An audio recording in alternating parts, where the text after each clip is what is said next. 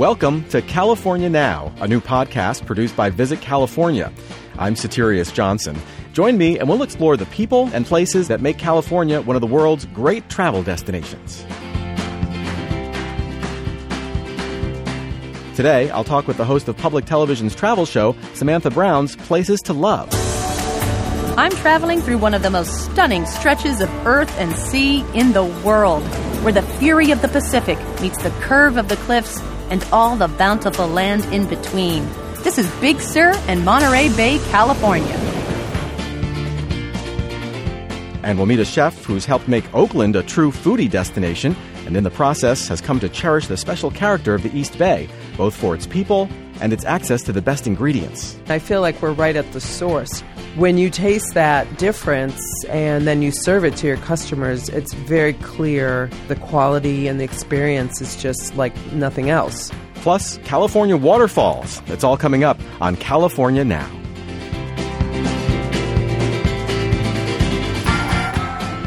Welcome to California Now, a new podcast produced by Visit California. We're going to introduce you to some of the amazing people and places that make California such a fascinating place to visit. I'm your host, Soterios Johnson. Maybe I should begin by introducing myself. I'm a relatively new Californian. I moved here from the New York City area where I grew up and where I worked as a journalist for public radio station WNYC. My curiosity about my new home state will be driving a lot of what we do on the California Now podcast. I'll be learning about the countless things to do and places to see all across the state, and I'm glad to have you along for the ride.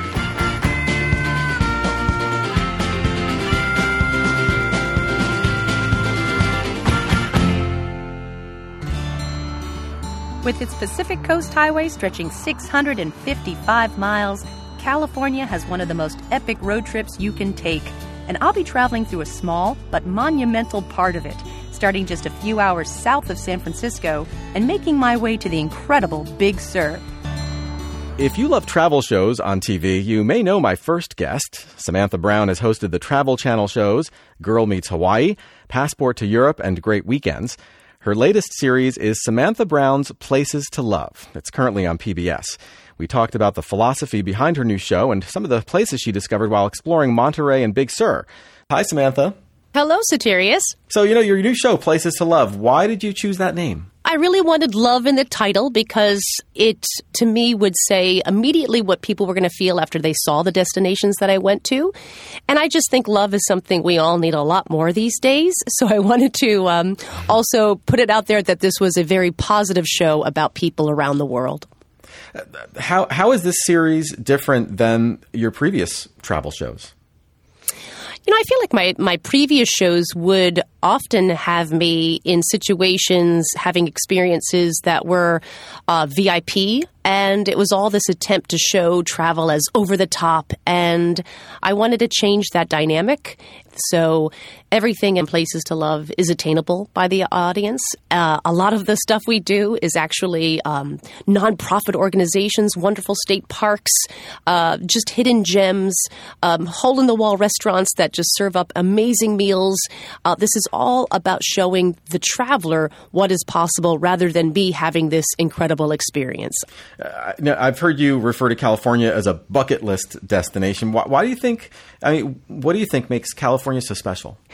I think it just has always lived in the minds of not just Americans, but if you go anywhere in the world, California has this allure to it. It has that magic. It's in its landscape, in its amazing ocean, beachfronts, the people, the food, the fashion.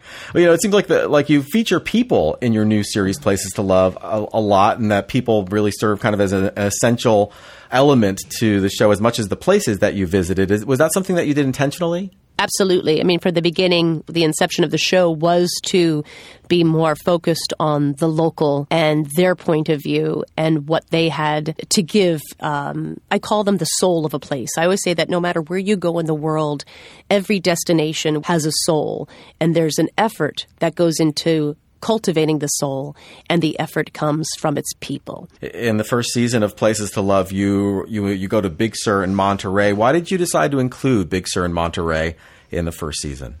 I think that, you know, Big Sur is one of those places that is it an actual place? Is it a region? Is it a town? Is it a state of mind? No one really knows who doesn't live right in Big Sur, but we know what it represents, which is the magnitude of California. It's exclamation point. And I've always loved it. I've gone there a few times, and it's, to me, just amazing that on one side of the street of the Pacific Coast Highway, you have the Pacific Ocean and these huge crashing waves, and then you'll come upon a redwood forest, and you'll be so deep within trees that are ancient and larger and bigger in diameter than most homes. And it's truly one of the most remarkable places in the world. And so many travelers think that these huge moments exist outside our country, or maybe they're untouchable, and yet they're extremely accessible. So if I were planning a quick trip to Big Sur and Monterey, what would my itinerary be, you know, ideally in your mind? What would I have to do to really get the most out of it? I think one of my favorite spots was this tiny little town called Moss Landing, which I believe is above Monterey. And it had a great restaurant called Hot Enchilada.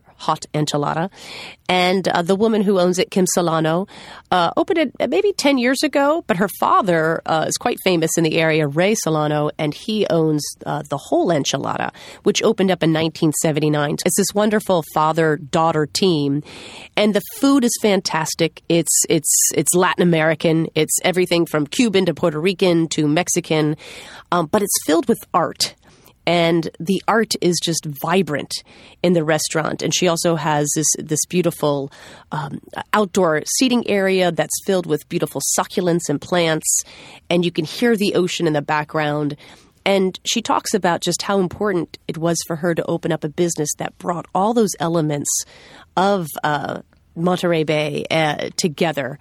I think you have to go to the aquarium. You have to. It's wonderful.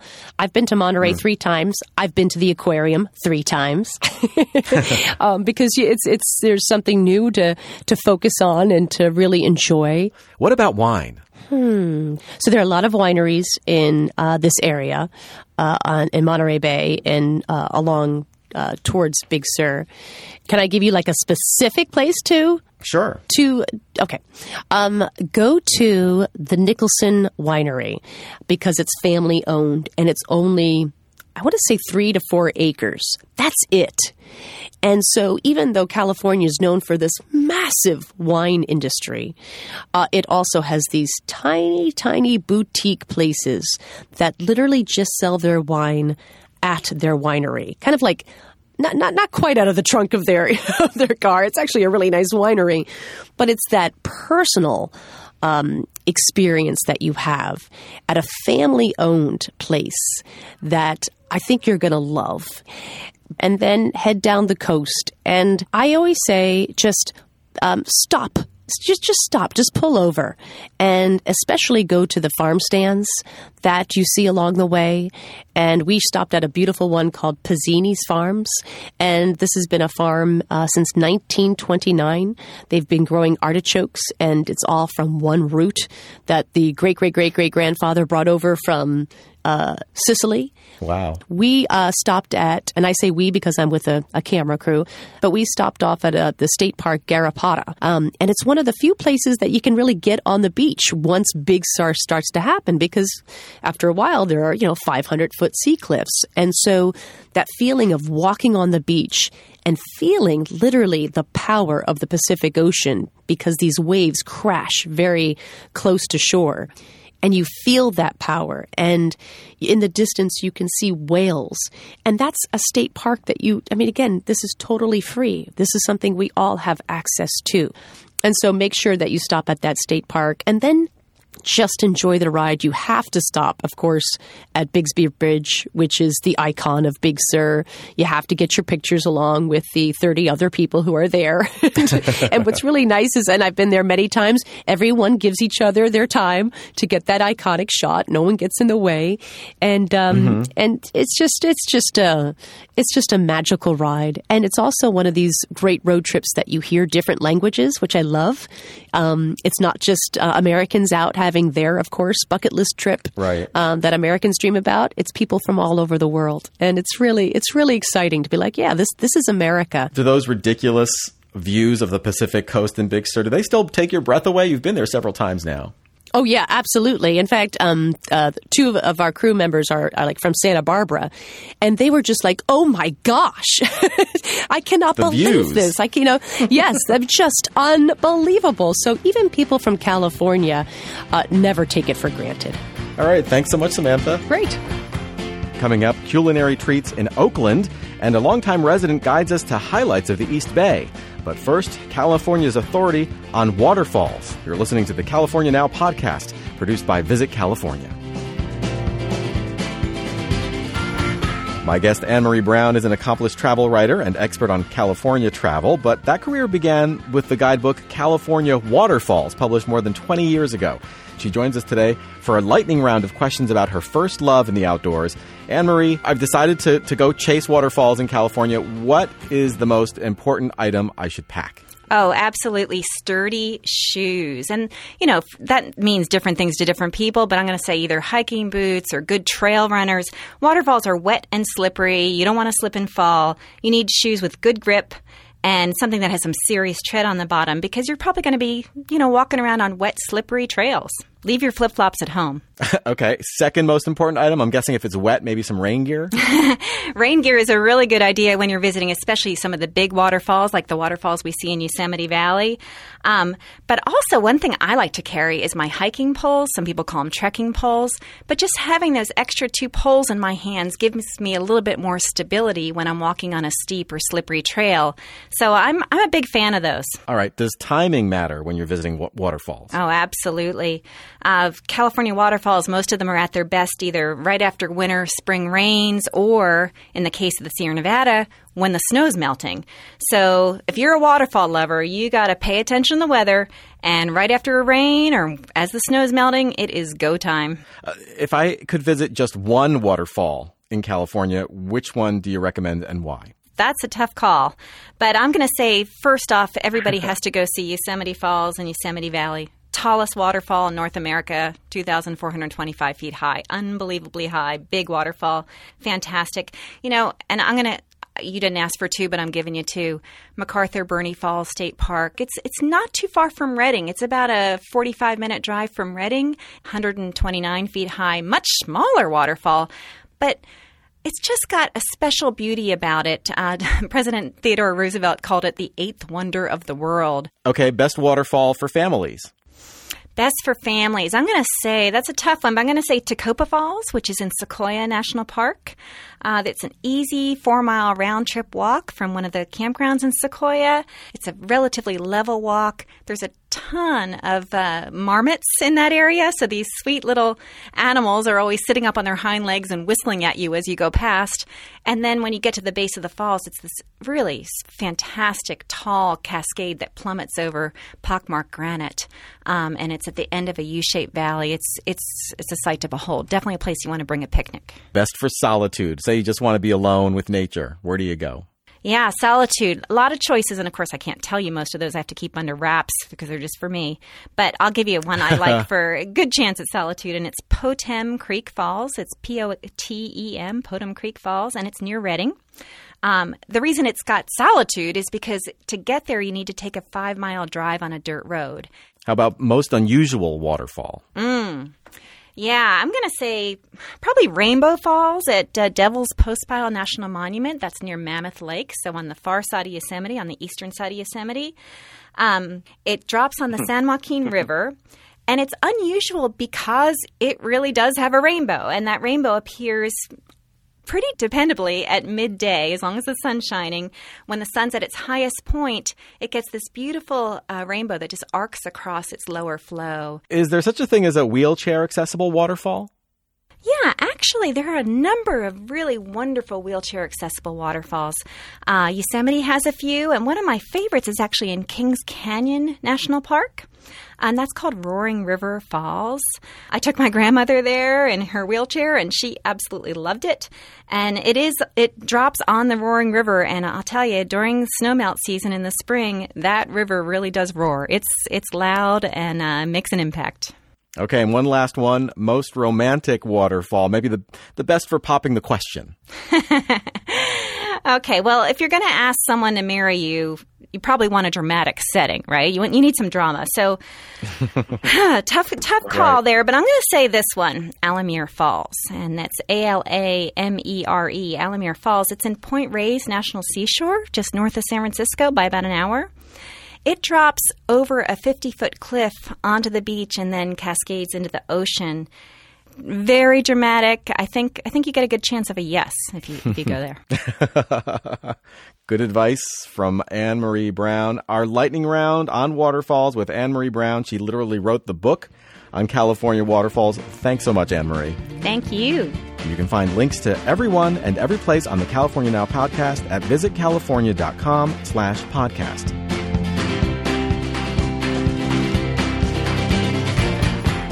This is California Now, and I'm your host, Soterios Johnson. Tanya Holland is executive chef and owner of the famous Brown Sugar Kitchen. She's known for her inventive takes on what can variously be described as soul food, southern cuisine, and comfort food classics. She's a dedicated resident of Oakland, California, and has helped put Oakland on the food lover's map. She's written 2 cookbooks, appeared on the Food Network series Melting Pot, and Season 15 of Bravo's Top Chef.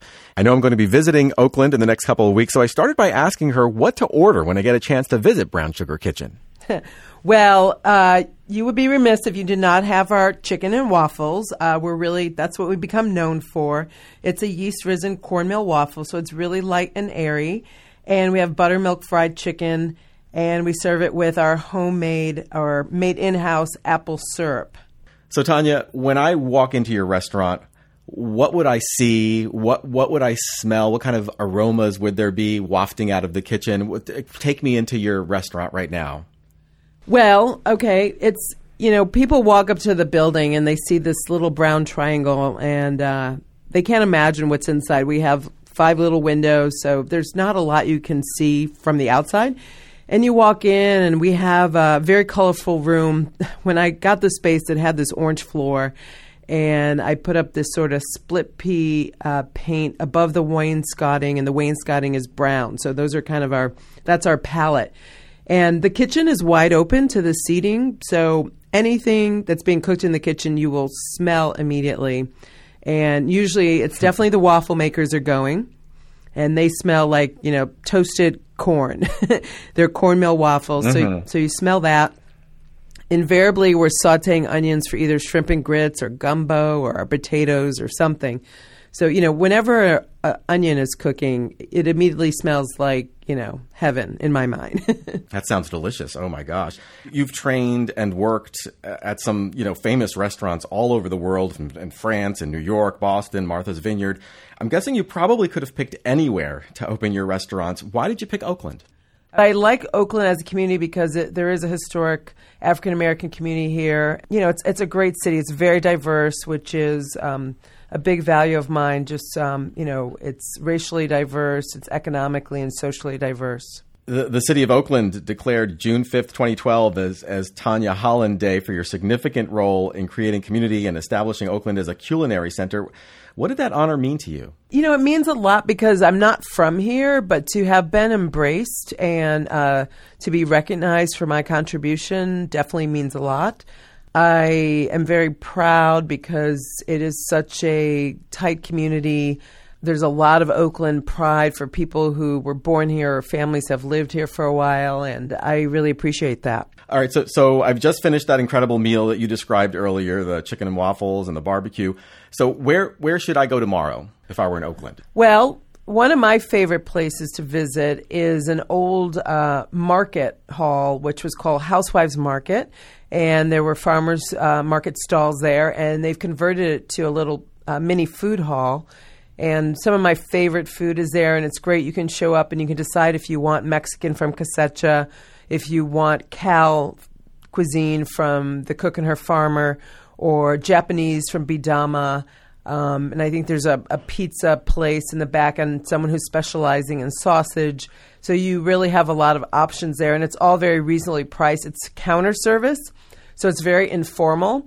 And even if you're with a group, you can all go to the different places, or you can mix and match, and you can still all sit together. And it's also in an area of Oakland called Old Oakland, and it has some beautiful Victorian architecture. So I always like to see that, the details in the building. You know, there are a lot of people who visit San Francisco, but they never, quite make that short trip across the bay to the East Bay area. And I have to confess, I'm one of those people. I haven't been to Oakland yet. What do you have to say to these people? I have to say, shame on you. It is such a short trip, and it's worth it. I mean, first of all, the view of the bay of the city is great from this side. So seeing it from this side is also nice. And there are places in Oakland where you can see all the bridges, which is a beautiful view. And it's also, the Bay Area has all these microclimates, and Oakland has one of the more pleasant ones. It's usually sunnier over here and warmer. And again, it's just, it's a lovely city. There's a lot of, I love architecture, and there's a lot of historical architecture, historical buildings, and I think it should be part of everyone's Bay Area experience. What are some of the must-see sites elsewhere in the East Bay? Do you go to Berkeley very often? Should I plan months in advance to try to get a table at Chez Panisse? Yeah, definitely. The waterfront at Berkeley is great. You have a beautiful view of the bay. Definitely Chez Panisse Cafe is a favorite one of mine. Less formal than Chez Panisse, but still reservation required for sure. And I love the hills in Berkeley too. There's Tilden Park, which is a great green space for hiking and cycling. If you've got some gears on your bike, for sure, those hills can get pretty steep. And, by the campus, walking around there, and just there's a lot of, it's sort of like a typical college town when you get close to campus. So a lot of retail and interesting little shops. So you're in Oakland, which is so close to the agricultural areas of California that produce so much of the produce and the meats and everything else, the poultry. How does that affect, what you're able to, serve to your customers? Oh, it greatly affects what we're able to serve. I feel like we're right at the source. We can go to our farmers market here, and they'll tell us that, these lettuces were grown an hour from here, or, the strawberries were just picked yesterday, during the summer. And when you taste that difference and then you serve it to your customers, it's very clear. The quality and the experience is just like nothing else. I think sometimes people who haven't had, produce that's been picked an hour or two before, you don't realize what you've been missing. No, it's true. It's true. You don't realize it. All right. Thanks so much, Tanya. You're welcome.